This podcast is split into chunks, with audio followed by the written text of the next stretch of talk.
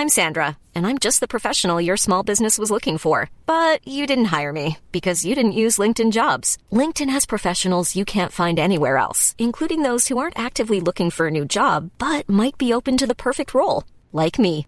In a given month, over 70% of LinkedIn users don't visit other leading job sites. So if you're not looking on LinkedIn, you'll miss out on great candidates like Sandra. Start hiring professionals like a professional. Post your free job on linkedin.com/people today. When you're ready to pop the question, the last thing you want to do is second-guess the ring.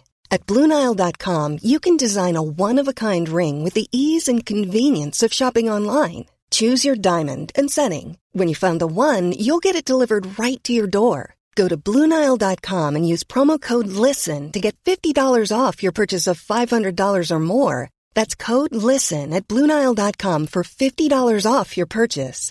BlueNile.com, code LISTEN. Hi, I'm Daniel, founder of Pretty Litter. Did you know cats tend to hide symptoms of sickness and pain? I learned this the hard way after losing my cat, Gingy. So I created Pretty Litter, a health monitoring litter that helps detect early signs of illness by changing colors, saving you money and potentially your cat's life. Pretty Litter is veterinarian developed, and it's the easiest way to keep tabs on your fur baby's health right at home. Go to prettylitter.com and use code ACAST for 20% off your first order and a free cat toy. Terms and conditions apply. See site for details.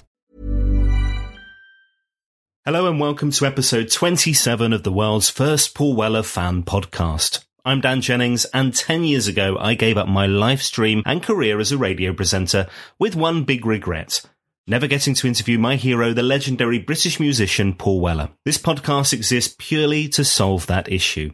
Welcome to Desperately Seeking Paul. This week my guest is the rock and roll photographer Steve Rapport, a man who documented the London music scene of the 1980s armed with a camera and a passion for music with heart and soul. Let's dive into his portfolio, from the Jam and Style Council, from Brixton Fair Deal to the ICA, through a key role in Red Wedge with Paul and Billy Bragg, to photography on the Lodgers and Long Hot Summer videos, plus Wembley, Live Aid, and so much more. So let's get into it. Hi, Steve. Thanks for joining us. You're welcome. Thanks for having me on the podcast. Where do we find you exactly? So I know that you left the UK a while back to head to San Fran. Are you still that way? Just Google me. I'm all over it because I've got so many different things going on. I'm in Pacifica, California. Moved here in 92 for your benefit. Oh, wow. Look at that. There you go. Yeah. Wow. Pacifica, California is about 15 miles south of San Francisco on the coast. Is that Route 1 you've shown me there? So literally I can see the sea and the beach and everything. But That is actually Highway 1, yeah. I've been here since 2010 in Pacifica. I built a house here, 2010, 2011. That's the house I'm in now. And I have a gallery down at Rockaway Beach. It's honestly a Rockaway Beach. It's on Rockaway Beach Avenue at Rockaway Beach. We can hitch a ride to Rockaway Beach, which, of course, is a different Rockaway Beach. You know, the Ramones are on the East Coast. There's a Rockaway Beach in New York, but having a rock and roll gallery in Rockaway Beach is like the coolest thing. It's about 50 yards from the ocean as well. Wow, what a life, man. What a life, yeah. So this is the Paul Weller fan podcast. This is Desperately Seeking Paul. When did you first become aware of Paul Weller? Because I'm guessing it was really early on. Well, I was a student until 81. So my professional career started in the middle of 81. But before that, I spent the summer of 77 in the States on an exchange program, working in suburban Chicago and then traveling for a month. And I was really into American music. You know, Springsteen was always my idol, Dylan, and, you know, just loved American movies and American music and everything. And then while I was away, my sister kept every NME, you know, to read NME to cover every week, which was funny because my English teacher at school called me Melody Maker Steve, which used to really piss me off because, no offense to Alan Lewis or anyone from Melody Maker, but I wouldn't have been caught dead reading Melody Maker because it was NME for me. Penny Smith photos and Anton Corbijn photos and all those great writers, you know, Tony Parsons. Judy Birchall was there because she was just antagonistic, but they had just the best. I even remember they used to do these charts every week, other than the real charts. I don't know if you remember, but they used to have like weird made-up charts every week, like that readers would send in. And I never forgot the custard bastard chart. I don't suppose you remember that, but it was things like every bastard but the custard. Right. Custard and the bunny bastards. It'd be like a top 10, and every band had bastard and custard in it. It was the custard bastard chart. Love it. Brilliant. And it's so the two funniest things probably from that era would be like John Cooper Clarke and Custard Bastard, because there wasn't much funny stuff going on back then, a bit like now, you know. It was a pretty dour time. It was just before alternative comedy, you know, Let's See Sail and all that hit. So I came back, so it's September 77. I read all these NMEs and I read all about Elvis Costello and Madness. And I could be getting this confused with 78 because I'm old, and I spent the whole summer of 78 in the States as well. Right. But I'm pretty sure it's 77 because the whole punk thing happened while I was away. And then I had to catch up with it when I got back. So I just devoured everything. And The Clash and The Jam, the Ramones very quickly became my bands, Elvis Costello. And then I can't remember when the two-tone thing started, but I was at Warwick, so that was a very local thing. So that's probably 78. And I was already into photography and music. I was never a punk in terms of, you know, I didn't have safety pins or spiky hair or anything. Pretty much didn't have any hair then anyway, even as a kid. Not true. I had long hair, actually. When I was 16, 17, when I went to Warwick, I had really long hair. It's really disgusting. There's a picture of me somewhere, and it's really, really need to find that. We need to find that. Imagine if there were pictures of Paul with, like, hair down to his boobs. You know, that, actually, you know what? Probably look pretty good on him.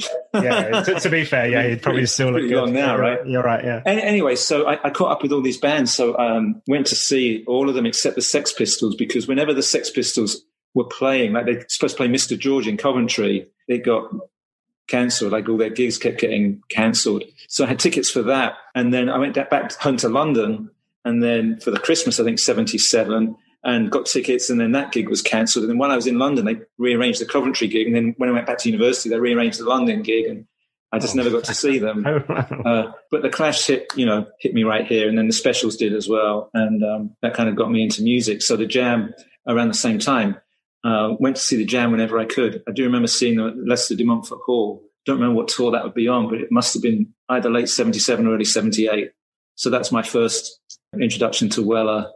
And to me, Strummer and Weller, Clash and The Jam were always the two. New Year's Eve 77, I was at the Rainbow for the Ramones gig, the Gabba Gabba Hey, It's Alive gig. That's the one that's the double album, It's Alive double album. Someone posted me a 20-minute video from that show. It's amazing. They don't stop. 1, 2, 3, 4. Bam, bam, bam, bam, bam, bam. Everything's like double speed. And then straight into the 1, 2, 3, 4, next song. And we all had little Gabba Gabba Hays that they put on the seats.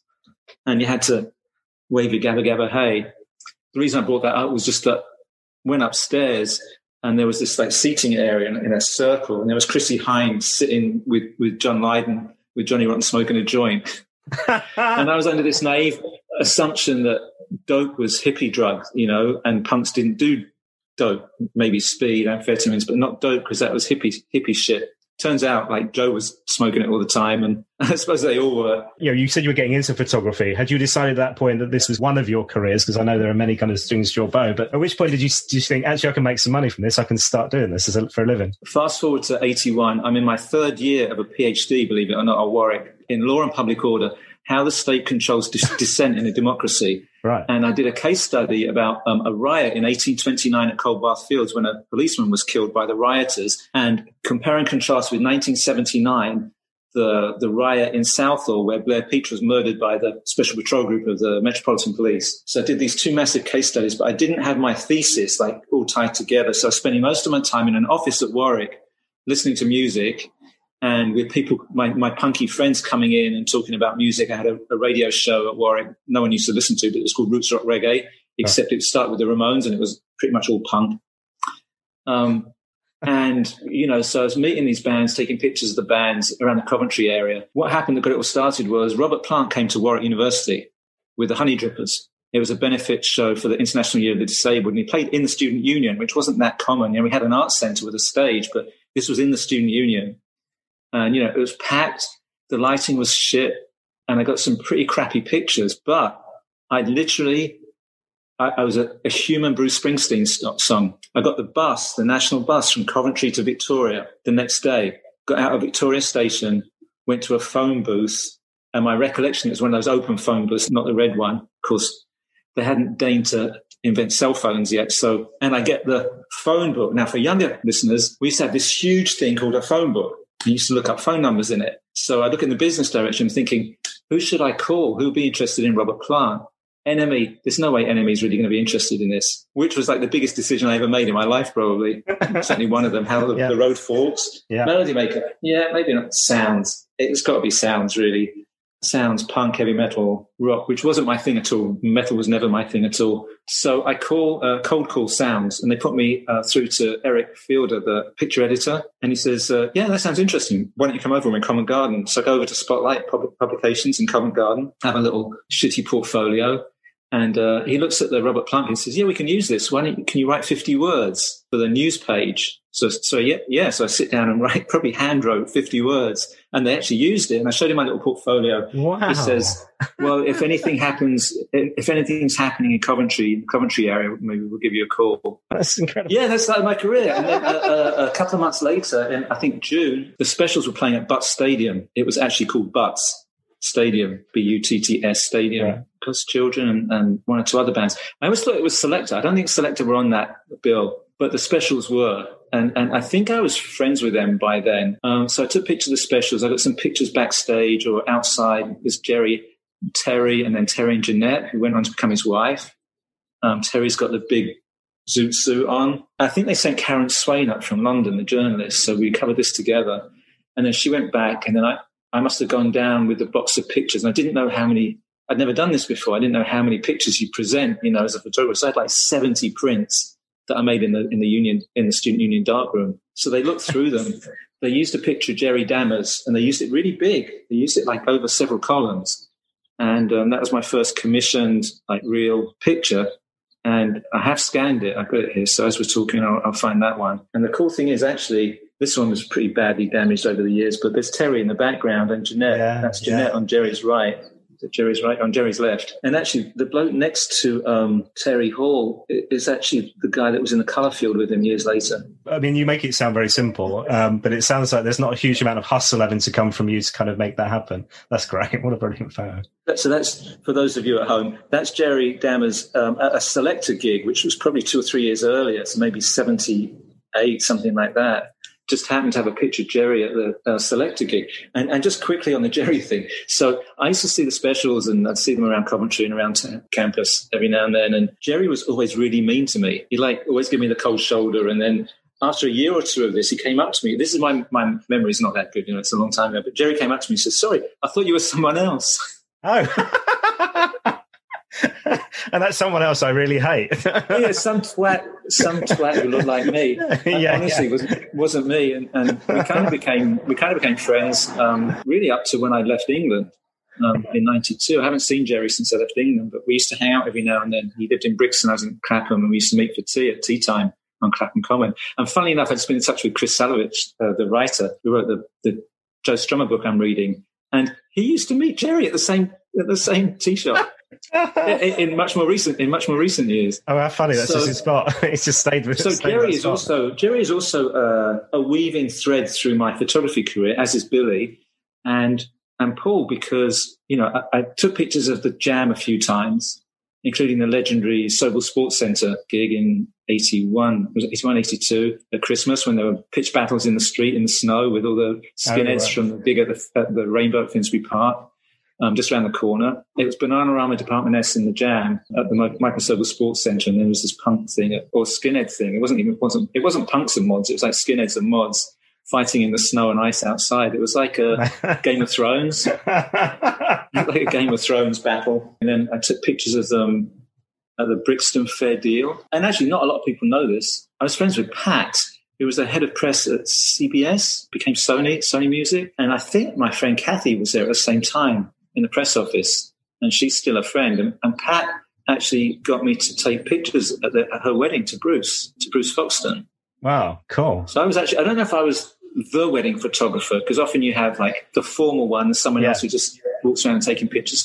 I didn't do weddings. I wouldn't do weddings. But, being asked by Pat to do pictures at Bruce Foxton's wedding, I said, yes. I don't have the pictures. I don't remember the pictures at all. And I looked it up recently, and she passed away from breast cancer. Yeah, a few years ago, but they were together the whole time. Really sad about that, because she was a lovely woman, and clearly Bruce was a really nice bloke as well. Between the Jam and the Star Council was the ICA gig, so somehow I got to go to the ICA gig as well with Everything But the Girl. Is that him on his own with Everything But the Girl? With Everything But the Girl.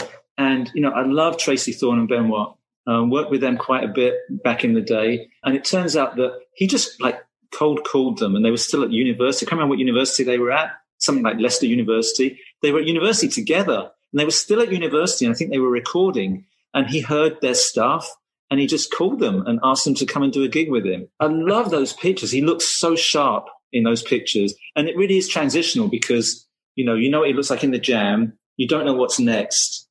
And then he just looks like, I don't know, he's free. He doesn't know what to do with himself. And I got a couple of full-length pictures of him, so you can see. You've managed to take a shot there as well where it's like, I mean, literally looks like the weight is lifted off his shoulders. It's so strange. Do you know what I mean? Which seems like... Yeah, I think I found one or two clips from that show. I did, on YouTube. Right. And he did... And I just remember how vibrant it was and how free he seemed. So... You know, he clearly didn't know what to do next, but he thought, you know, let's have a bit of fun in the meantime. Yeah. So that's like the link between the two eras. So I was really lucky to get to do that, probably for Sounds, but there are two frames that show the three of them. Because, you know, you're always dependent on where you are in the pit. You know, you often couldn't move in a pit. Sometimes there was no pit, so you're kind of stuck. So, you know, you might just have the bass player in front of you. You tried to get your best spot. But often it was really hard to get the whole band, and you just took whatever you could get. So I got two frames of Tracy, Ben and Paul, which is really nice to have. It must have been not long before that I did the Central London Poly gig as well. Probably, was that the waning days of The Jam? I feel like it must have been, because it was probably 81 or 82. And I think I was at Smash Hits in the afternoon in Carnaby Street, and I happened to have my camera bag with me, and they said, oh, we just found out the Jam are playing tonight at Central London Poly. Wait, what, like in the refectory or something? And it was a benefit gig for Yops Not Jobs, Youth Opportunities Program. And it's like an anti-Thatcher gig with there were lots of banners on the wall. And they actually John used one of those pictures on the Snap album. Yeah. And the gatefold, it's on the inside sleeve. And that was one of the great honours of my life, I think, having a picture on a Jam album. Yeah, because that was the first Greatest Hits, wasn't it? And I think the band was very heavily involved in that as well. Yeah. I remember seeing some interview with Paul where he was talking about the running order. Why is it kind of random? He's like, well, no. Yeah. Oh, great. What a lovely story. And then there's the Style Council. I should mention that, you know, my photography career finished in like 94, a couple of years after I moved here. Once I moved here, it kind of went down into the toilet and then disappeared completely. My photo library was in England for 25 years, so I was only reunited with it literally 3 years ago. I did scan a bunch of stuff, but in the last few months, the last 10 months since lockdown, I've been reunited with a lot more of my archive.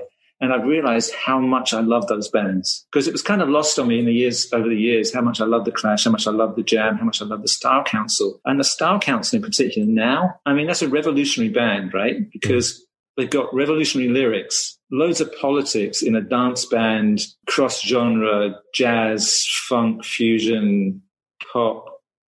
And I always love piano, saxophone, big Springsteen fan. So you got, you know, those kind of instruments, keyboards, saxophone, sometimes a trumpet. You got Mick, you know, tinkling the ivories. That fresh sound, and the fact that he would weave in all these political lines where you listen to it now and you're like, yeah.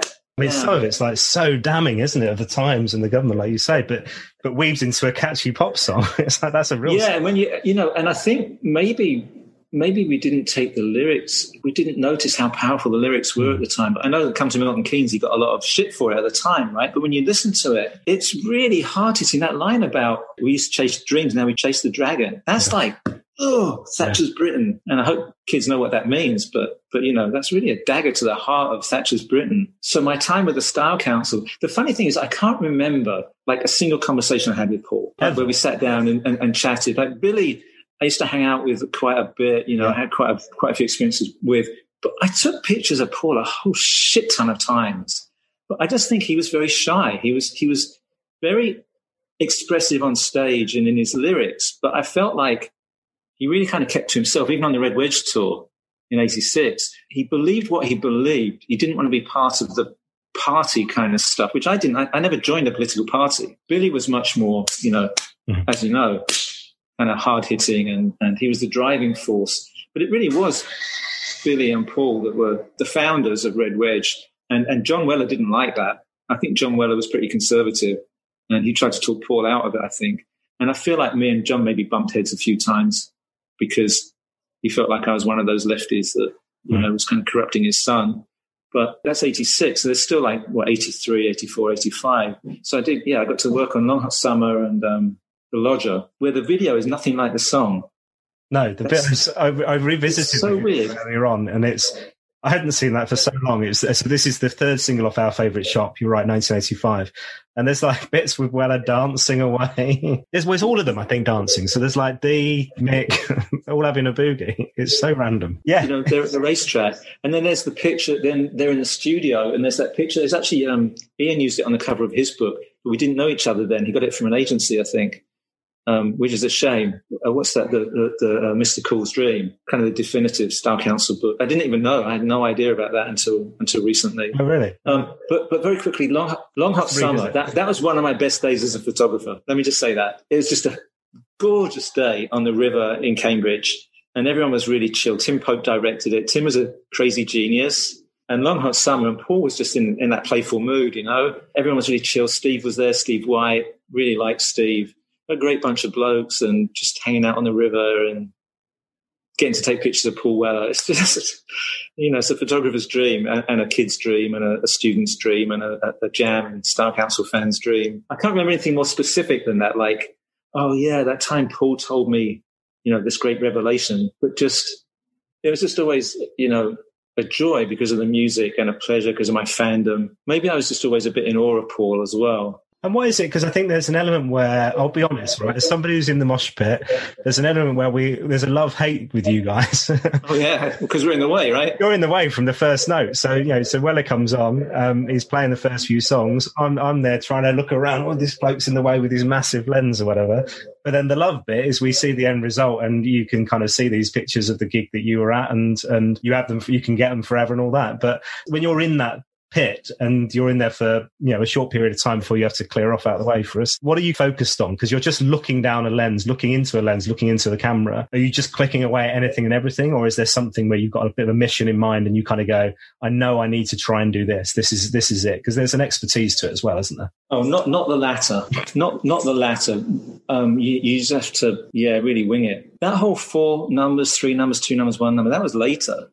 That was really what got me out of photography, because it became harder and harder and harder to do your job. And I have some stories about that. And like REM in 95 ended up being the last gig I covered. It was 1 number and then out. And then they didn't even give us a ticket for the show. And it was down the peninsula. It's like during the rush hour. It's a 50-mile drive, but it's like a 2-hour drive because it's at the Mountain View at the Shoreline Amphitheatre, like 20,000 people. And it's always a nightmare. So you had to really want to go and see a band there to go. And then they didn't even, and there's like a big grass banks that you sit on. So you either have seats in the bowl or you go on the grass. They didn't even give us tickets to sit on the grass. It was just like 1 number, and then they led us out of the arena of the venue. And wait, and then driving back to San Francisco. Oh man! Yeah, and it's like, oh fuck it. I was into web design by then. I was already doing websites. 95. Surprised at that. Were you in the pit the whole gig? So my recollection is that before that, like 81, 82, 83, 84, where we've got all these great photos from all these punk gigs and new wave and new romantic and all that, we just shot the gig. You went to a gig and you shot the gig. And whether there was a pit or not, you would shoot the gig. And sometimes you had shit access. If you didn't have a pit, it was really hard. And a lot of the punk shows, the lighting was terrible. So I hated using flash, but sometimes you just didn't have any option because you wouldn't get anything otherwise. I prided myself on like pushing my film 2 stops to 1600 ASA, and I could shoot anything. If the lighting was halfway decent, I wouldn't need flash. And yeah, you're focused mostly on the singer.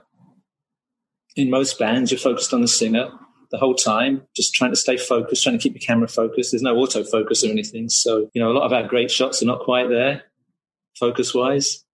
And I didn't realize that until later. A lot of the pictures that are not perfect are amazing. And I was always one for like, has to be like pin sharp, you know? Having good equipment. I had a digital light meter, Pentax digital light meter, where it's like a little gun. You look through it. It's got 1 degree. So I can read, you know, your face. I would read one side of the face, the shadow side, and then the light side, and then the forehead, which is the middle between the two. And I kind of average out the exposure. You had a light meter usually in your camera, but you know, with these really bright brights and really dark darks, because the light meter was all over the place. Right. The spot meter would give you a sense that I'm not far off. you know, and you had quite a lot of latitude with black and white, not so much with colour. And then you had to dodge whatever mayhem was going on. Like, I got a picture of Jello Biafra crowd surfing somewhere in like 81 or 82. And I can't think where I was to take that. Am I in the crowd? Am I in a pit? Am I secure? You know, and then you got security, like dragging people off the stage, people passing out, so they're dragging them over the barrier. If you're lucky, there was a crash barrier that was the whole length of the stage.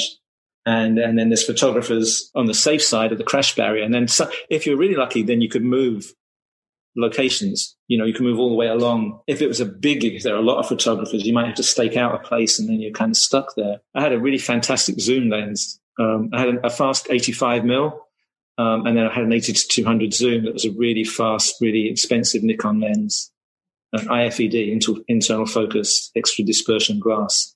So that was a great lens for gigs. That was in my back pocket if you know, I didn't have good access. And I was not a wide angle photographer. So a lot of photographers would do this. And I'm looking for the portrait, but on stage, and I'm looking for the lighting. I got this picture of Susie where she's in the bottom corner and she's got her arms out like this and the light's in the top opposite corner. And it's just like the light's coming down here and everything else is black. So I love pictures like that. It's hard, obviously, to talk in an audio way. So I think people have to go onto the website. Am I right in thinking you were at Live Aid? Yeah.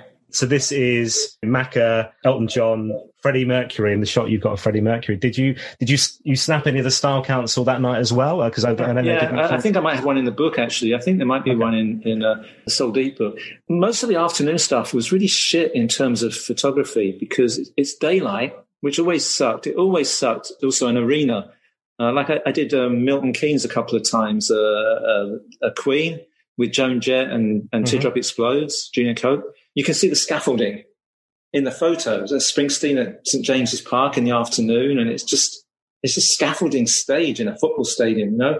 So Wembley, you know, 100,000 people, and it was okay for pictures at night when it got towards the finales. But during the day, the backdrop was very uninspiring, and the lighting was kind of shit for photography. I mean, it's just flat. There's no spotlights. There's no darkness.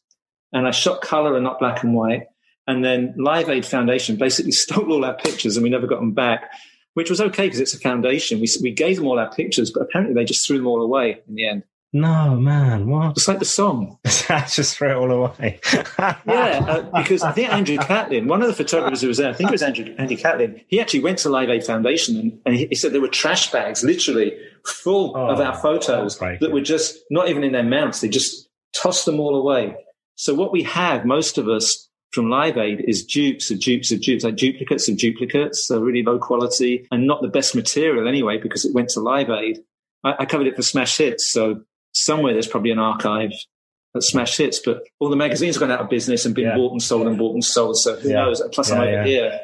So the Live Aid materials, I do have Style Council pictures, and they're kind of flat and not my best pictures. And then they're damaged after 30 years or 25 years in the garage as well. So I've got amazing red wedge pics of Paul at all the gigs, backstage, sound checking. And I've got a picture of Suggs with Paul Weller at Birmingham, I think, on the Red Wedge tour. And then there's one of Chaz with Billy on stage at one of those gigs. But lots of backstage stuff of Weller from 86 from all the Red Wedge stuff. I was lucky enough to interview Billy Bragg donkeys years ago. This was when Mermaid Avenue came out. And we mainly talked about his love of car boot sales. But because he used to do the car boot sales around the corner from where I lived. So he used to go. Oh, really? Hilariously. But yeah, he was such an important part, obviously, with Paul in that Red Wedge time and just a really interesting period. Well, let me point out, though, it's something that people forget unless they were there. The music was incredible. Yeah. Every night, that tour, you know, with the Communards, Sarah J. Morris, Billy Bragg, Paul Weller, Style Council, with Billy Chapman, sax player, and Steve Sedelnik on congas, Helen Turner on piano, plus Johnny Marr playing guitar with Billy.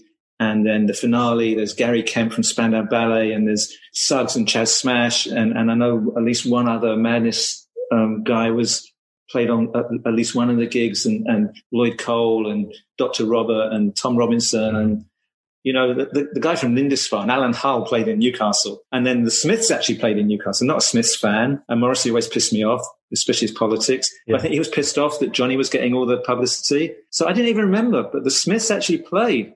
Morrissey and Andy Rourke actually played more than one of the gigs as well. I think when Johnny Marr played, Andy was there in the background as well, playing bass. And then people, I always loved it when you have all these different bands on stage at the same time and you do Move On Up, people get ready. You know how much Paul loved Curtis Mayfield's songs. The music was amazing. Juliet Roberts from Working Week played a couple of the gigs, including the London one at Hammersmith Odeon. The politics, you know, yeah, it got to the point where we were being manipulated. The people who were running like Red Wedge, I felt, had careers in mind rather than it got much more businessy. But when it first started, it was just really electric, really explosive. And Porky, Phil Jupitus was there at all the gigs and most of them. I think Joe Norris was there. And even Tim Roth. There's a picture. You can just see Tim Roth standing off stage at one of the gigs. And Tim was on stage at Artists Against Apartheid at Clapham Common as well. And people say that Red Wedge failed. I think it was an amazing experiment and an amazing experience. Again, my recollection is that I was the one who got Gary Kemp involved. I asked him if he'd do it. And that was kind of my role, apart from taking pictures, was asking people if they'd join in. And I won't take credit, but I may have asked Lloyd Cole. I may have spoken to Dr. Robert and even Tom Robinson. I'm not sure. Tom was probably there before me, I would think. But my recollection, again, is that Billy and Paul got it together, and I heard about it really early on. So I went to all the early formative meetings. We used to meet on the old Kent Road and go to this pub. And I remember Tim Roth was there more than once as well. But my recollection is that we had early meetings in my house with me and my then wife, Rebecca, that Billy and Paul actually came over to my house a couple of times in Clapham, just off the west side of Clapham Common, about 100 to 200 yards from the stage for the Artists Against Apartheid Festival on Clapham Common, where the Style Council and Billy Bragg played. Right. So I did get pictures, and I was halfway through saying that before I remembered that the Style Council played at that gig. One of the big ones for fans of the Style Council watching them live is Showbiz Live, which was 2 nights at Wembley in December 1985. And I don't know how much you can remember of that, but I've certainly seen some of your shots, which are just incredible. We intersected a lot. I added it up in my head the other day. I took pictures of Style Council or Jam gigs or Weller gigs like 14 times, I think, over those few years. I had no idea it was that many. But the Wembley ones, the Wembley Arena ones, I thought I only went to one. And then I found some other pictures where Paul's wearing different gear because he had the jacket with the TSC logo on it. And Mick was wearing the TSC logo. Are you sure it wasn't just a costume change like Beyonce or something? Midway through the show? No, because either Ian Munn or one of the Style Council legends, I think it probably was Mr. Cool's dream, said it was, or it might have been Dave, Heavy Soul Brother. Yeah, Paul Weller News. Yeah. It might have been Dave, actually, said that it was the second night. And were there 3 nights? I know there were 2 nights on film, right? Were there 3 nights? I don't know, actually. That would be one I'd have to refer to Ian on. Yeah, I've got a feeling there might have been, but I definitely took pictures on at least 2 of them because, again, I have this whole set of pictures. The thing is with my colour transparencies, I often can't place them because there's no index. The black and whites are all indexed and numbered, and they're consecutive, and you have the contact sheets and the negs. They were filed away, and I kind of hand database them at the time, and that's all in a database now. But the colour, and sometimes there was a gig, maybe Smash Hits would send me, and there's no black and white even.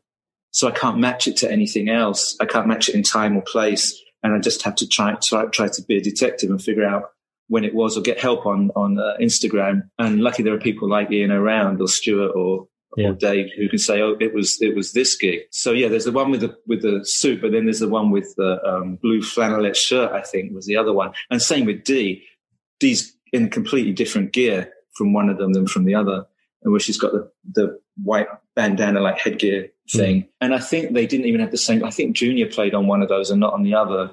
Okay. I could be wrong about that, but you know there were different guests as well. So as to what I remember, I don't remember a whole lot about most of the gigs that I went to, unfortunately, because you know, focusing on the pictures, loving the music, so I was probably grooving while I was photographing. Because I was, like I said earlier, I was dead into the Jam and I was dead into the Star Council. One thing it does capture is just how sharp they looked, and I know that was such an important thing because there's a lot of the 80s. Fashion, if we look back now, it was god awful, let's be honest, but they look incredible. Every single photo you've got, they just look so sharp, don't they? Yeah, I just sold some pictures in the summer or fall or autumn last year to Mr. Porter magazine. They did a really great Weller retrospective of his fashion, and they bought 3 pictures from me. I think it was 3 or 4 pictures. So he really is a style icon. And, it's not unnoticed. People keep posting pictures. A lot of the people I follow on Instagram post a lot of Weller stuff. I follow all the official and kind of semi and unofficial Weller, but then there's a lot of people who just post a lot of Weller pictures. And there's some astonishingly good pictures of him wearing amazing gear. And there was one yesterday that was taken, must have been in the last year, 3 different pictures where he's wearing, one of them he's got this real geezer suit on and he just looks really sharp.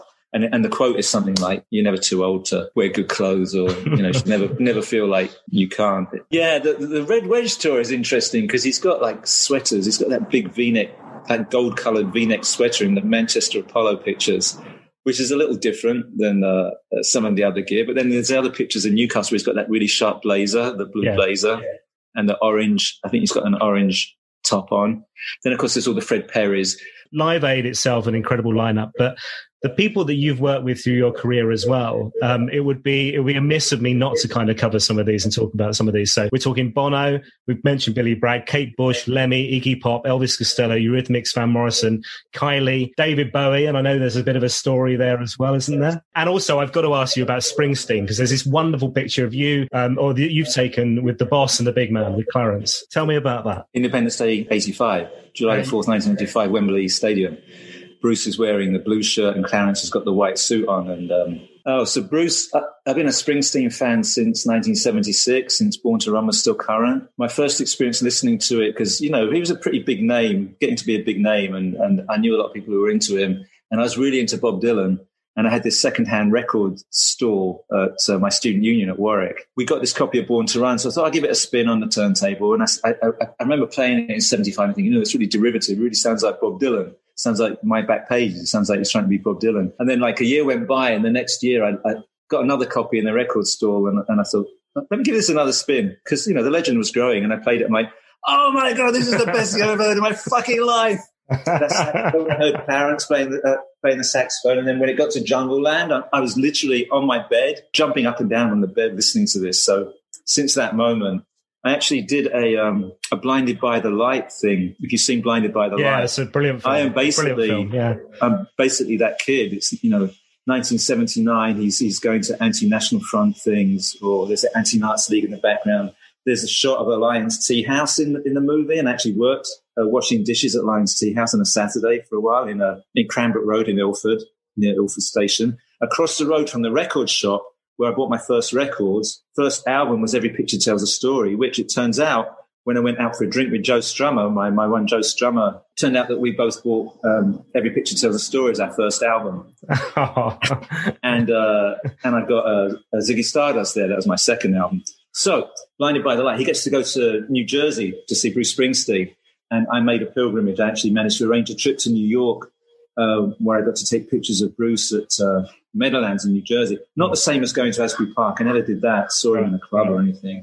I cried a lot watching Blinded by the Light. There's even kind of open day at the school, and there's actually Red Wedge posters on the wall. Now, they didn't use our Red Wedge posters, but they used the Red Wedge Kandinsky painting to advertise a political club in the... brilliant. Wow. There's something for us to spot out. There was some. I kept stopping it to tell my friend, oh, God, that's just like, oh, I remember that. We did, I'm the white version of the young Pakistani kid, or Pakistani English kid in that movie. And I really so identified with his character, just getting shit from all the scum from the skinheads. And anyway, so Springsteen. And then the next year, 85, he came over to Wembley. So I did get to go, I think, for Smash Hits, but I syndicated pictures. So the pictures show up kind of everywhere. So it's often hard for me to remember who I took them for. But that picture was actually used in Amateur Photographer some years later, which actually was one of my highlights of my career, really, because it was to illustrate, the difficulties you have as a photographer sometimes with lighting conditions, where you have a white man and a black man on a stage, so you've got a dark background. The white guy is wearing blue, but the black guy is wearing white, all white, a white suit. How do you expose that? How do you balance out the exposure for that? So I'm really proud of that picture for a number of reasons. And then they're exchanging a look. Honestly, it's a look of love. It's just, there's just so much excitement and passion for music, which is why I'm signing myself off these days with, and somewhere in my soul, there's always rock and roll, which is a Joe Strummer line. And Bruce was very conscious about having people of color in his band as well, which wasn't that common in rock at that time. It really wasn't. in the 70s. It was pretty unusual. He had other people of colour in his band before Clarence as well, and then made a point of having Clarence on the cover of Born to Run. It meant a lot to him. And seeing them be brothers over the years was... that always meant a lot to me, yeah. Just like the Specials meant a lot to me, and any other bands that promoted. That's why I love The Clash so much as well. Mm. And what was the David Bowie story? I heard, this was 85, Tonight album was out. He was making a video for Loving the Alien, and I heard through the grapevine that he was looking for a photographer he hadn't worked with to work on the video and do the cover for the single for Loving the Alien. I heard about it from a couple of people, and then two different people recommended me for it. Versa Manos, who was a friend of mine who used to work for, I think, for Polydor, and then started her own company, Perverse Publicity. Mm-hmm. She recommended me. She's also the woman who got me the photo pass and the backstage pass for the Springsteen at the Meadowlands in New Jersey. She actually got me in touch with Chris Chappell because he was a friend of hers. Chris Chappell was actually, turns out, was the boyfriend of the woman I bought my house from in Clapham, which is the one next to the Artists Against Apartheid Festival, which is where the Star Council play.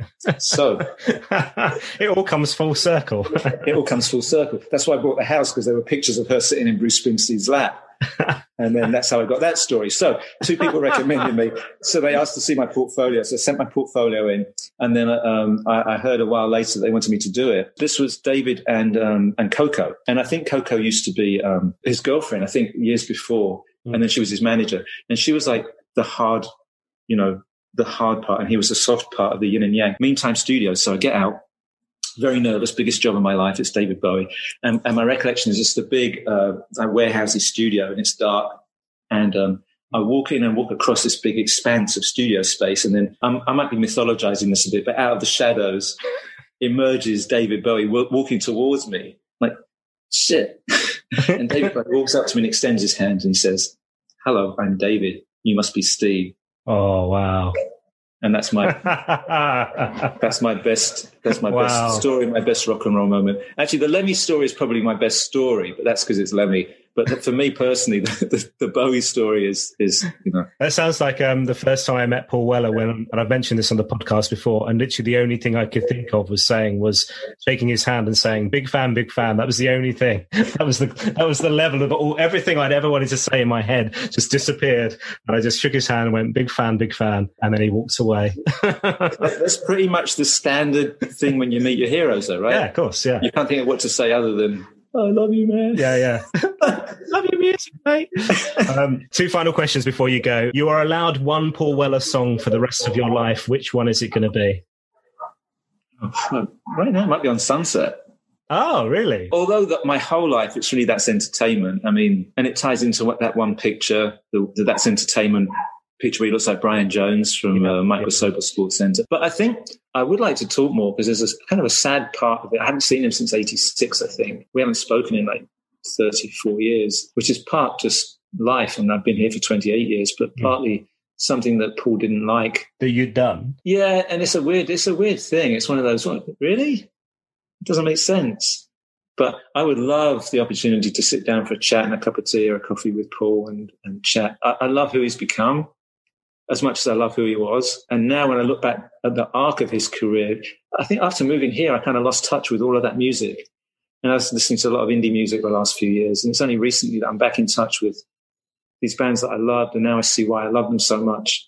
And Star Council is right up there, above The Jam, above almost anyone else, my whole life, really. And now I'm being able to reflect on all the intervening years that I missed when Weller was solo. But I was there on Sunset, and I got it the day it came out, went on a hiking trip to Lake Tahoe and listened to it over and over and over and over again. Car, on the way there, on the way back, while I was hiking.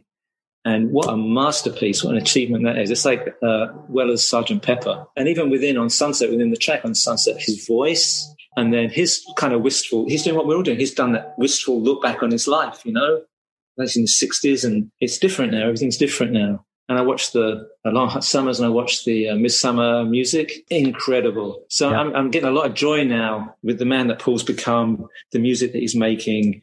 And now I can look back at his life and think, wow, what a legacy. That #1 albums in 5 different decades is just, it's astonishing. Probably I'm the only person that remembers this. And I bet Paul wouldn't even remember. I used to syndicate my pictures through London Features International, and I was the only photographer that had a deal. The guy who ran it was pretty right-wing, in as much as he was a Thatcher fan, and I was, you know, couldn't be more opposite. But, you know, we got along and we had a professional relationship and he was a friend, you know.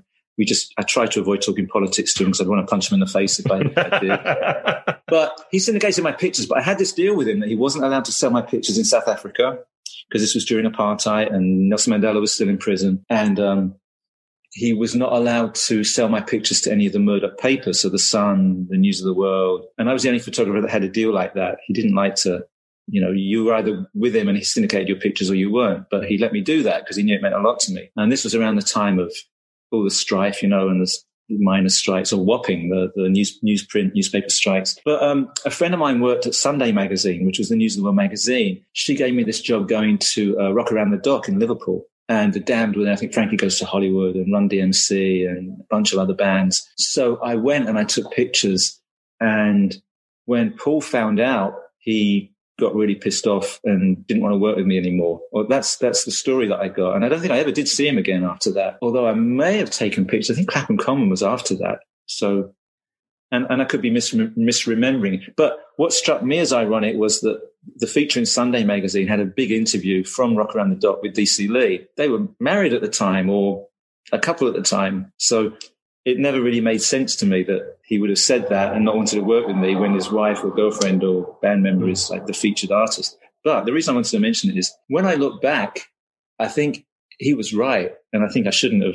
I kind of rationalized it over the years in my head that it's not News of the World, it's Sunday magazine, it's a separate magazine. And, you know, my friend works there and she wanted to give me this job and I needed the work. And those are really the worst reasons, you know, when you self-justify something. And I've always prided myself on integrity. And, you know, good on Paul. If that is the case, if that's why I didn't work with him again, then good on him, because I think maybe he saw something. He was a bit sharper than I did. And I've come to realize that over the years. But having said all that, I would love to see him again and sit down and have a cup of tea or a cappuccino and have a chat and catch up over the years. I mean, that sounds heartbreaking in a way as well, because you've obviously had a really close relationship and then suddenly kind of, you know, not really understanding what's happened and why and things like that, yeah? Yeah, maybe we should have... Things just pass you by, though. That's one thing I've learned this last year with the lockdown, going over the archive. And all my contemporaries are doing the same thing, you know. Like, I love that Virginia Turbot's digging up all these, like, Anti-Nazi League and Rock Against Racism pics and pictures of punks. And we're all going through our archive in our past and we reflect on it. And then it's clear that Paul's doing that in his writing as well. Mm. And I hear from a lot of different directions that he's mellowed a lot over the years. I will say this. I found this picture, this color picture of Paul and Dee that I took in Hyde Park in that session. And I think it's probably in the book as well. I think it would be in Soul Deep. But it's a really nice pic. And I did a giveaway on my website of a print, which incidentally the winner didn't claim. And then I picked someone else and they didn't claim it. And I entered that competition. I still have the print. You did? I did. Yeah, I entered that competition. I should send you a print. But, one of the people who liked that picture when I put it on Instagram was Leah. Paul and Dee's daughter. She's brilliant. I listened to her stuff. She's making an album. And that first song I listened to of hers was absolutely gorgeous. The single with Steve Craddock is beautiful. It's brilliant. Like the dub feel on that I love. It's excellent. She liked the picture, so I messaged her and she actually messaged me back. And I said, well, I'd like to send you one. So she said, yeah, I'd love that. So she sent me her address and I sent her a picture. She lives out in West London. So I sent her the print. She said, I'll show it to my mum and dad. I was like, ooh, I was all nervous. And then like the next week she wrote back and she said, Mum and Dad love the picture. So I feel like... Thanks to Leah, there's some kind of completion of that. Oh, I feel like that, like putting the last piece in a big puzzle with 300 pieces or 500 pieces. I felt a bit more peace after she said that. Oh, yeah, just about that on Sunset. It's such a reflective song, but it's his voice. His voice does something to me on that song. I can't describe it. Maybe I was a photographer, not a writer. It's a really long. I like the long version of it as well. And then there's the remix, right, with the with the strings and everything. I feel like that's like an elegy, like a summation of his career, like looking back over, you know. And I think there's a metaphors of LA and the palm trees and everything. But I feel like what he's really saying is, you know, just I'm a lot older now, and you know, being wistful and reflective, and but then also he's happy and, you know, in a good place. Yeah, because I think it was written on a trip to LA, like you say, to see his eldest son, like walking down, I think it's Sunset Strip, isn't it, in LA? And reminiscing about the fact that, you know, the Jam had played there and how different it was and how much it had changed. So there's definitely been a much more kind of looking back as much as looking forward in the music recently, you feel. So that's entertainment on the Sunset. I'll let you have those two, as you've been so kind. Final question. Obviously, this podcast is all about managing to secure that conversation with Paul and have that interview at the end of the podcast series as well. Is there one question that you think I should ask? I know that his Redwedge experience maybe wasn't that great in terms of he didn't like getting railroaded. He didn't like any kind of groupthink or the organised part of it, the Labour Party, or the idea that we were supporting the Labour Party. And I kind of felt the same way because I've never joined a political party. I've always had my views. I don't know. I remember when he said he supported Thatcher when he was with the Jam, and I'm almost 100% sure that it was just young Paul winding people up because he knew it would get a rise out of people, and it did. And I feel like he's been very consistent since that. Maybe just did he feel that he was being subversive? I don't think I'm imputing that to him. I mean, with the Style Council, because I said the other day that they were just such a subversive band with the pop grooves and the really sharp, hard hitting lyrics. But was that deliberate, or was it just looking back? It just happened that way. Because like Billy would be, there's power in a union, there's power in a factory, power in the land, power in the hands of the union. Billy's like, and Paul's like, Watch your money go round. It's just like he's grooving. Billy's like hitting, and if Billy was a boxer, he'd be like bam, bam, bam, and Paul would be like stick a move. But he'd still knock you out, That's a very good analogy. I love it. Hey, this has been an absolute blast. Thank you so much for your time, Steve. I've enjoyed every second of this. I really do appreciate it. Thanks, mate. That was really fun for me as well. And love to everyone. Love to all those guys, all the Steves, the many, many Steves, and DC Lee, who I always adored, always have a really big soft spot for her. Rush, who never really gets a mention. Rush Winter, who played with the Style Council. She's on the Red Wedge tour. Helen Turner was on that tour. Billy Chapman and Steve Sidelnik, Steve White. They were all a joy. They really were all a joy to see and hang out with, and it's a big happy part of my life. So thanks. My thanks once again to Steve. What an amazing journey. And don't forget, you can check out the show notes if you want to find out more, with links to his website and a brand new book of Weller photos called Modfather that's available now. Next up, singer-songwriter Jeff Slate, internationally recognized recording artist and music journalist, and one of my favorite episodes yet. Jeff is a massive Paul Weller fan, from The Jam, The Style Council and solo. He's interviewed the man on many occasions and has what has to be the world's greatest bootleg collection. Don't forget to share this episode on social media. Leave a review wherever you get your podcasts. It really does help us to find new listeners to the show. You can get in touch on Twitter @WellerFanPod, or you can find us on Instagram and Facebook. It's Paul Weller Fan Podcast. I'll see you next time. Mom deserves the best, and there's no better place to shop for Mother's Day than Whole Foods Market. They're your destination for unbeatable savings, from premium gifts to show-stopping flowers and irresistible desserts. Start by saving 33% with Prime on all body care and candles. Then get a 15-stem bunch of tulips for just $9.99 each with Prime. Round out Mom's menu with festive rosé, irresistible berry chantilly cake, and more special treats. Come celebrate Mother's Day at Whole Foods Market. Normally, being a little extra can be a bit much, but when it comes to healthcare, it pays to be extra. And United Healthcare makes it easy with Health Protector Guard fixed indemnity insurance plans. Underwritten by Golden Rule Insurance Company, they supplement your primary plan, helping you manage out-of-pocket costs without the usual requirements and restrictions like deductibles and enrollment periods. So when it comes to covering your medical bills, you can feel good about being a little extra. Visit UH1.com to find the Health Protector Guard plan for you. Hey, it's Danny Pellegrino from Everything Iconic. Ready to upgrade your style game without blowing your budget? Check out Quince. They've got all the good stuff, shirts and polos, activewear and fine leather goods, all at 50 to 80% less than other high-end brands. And the best part? They're all about safe, ethical and responsible manufacturing. Get that luxury vibe without the luxury price tag. Hit up quince.com/upgrade for free shipping and 365-day returns on your next order. That's quince.com/upgrade.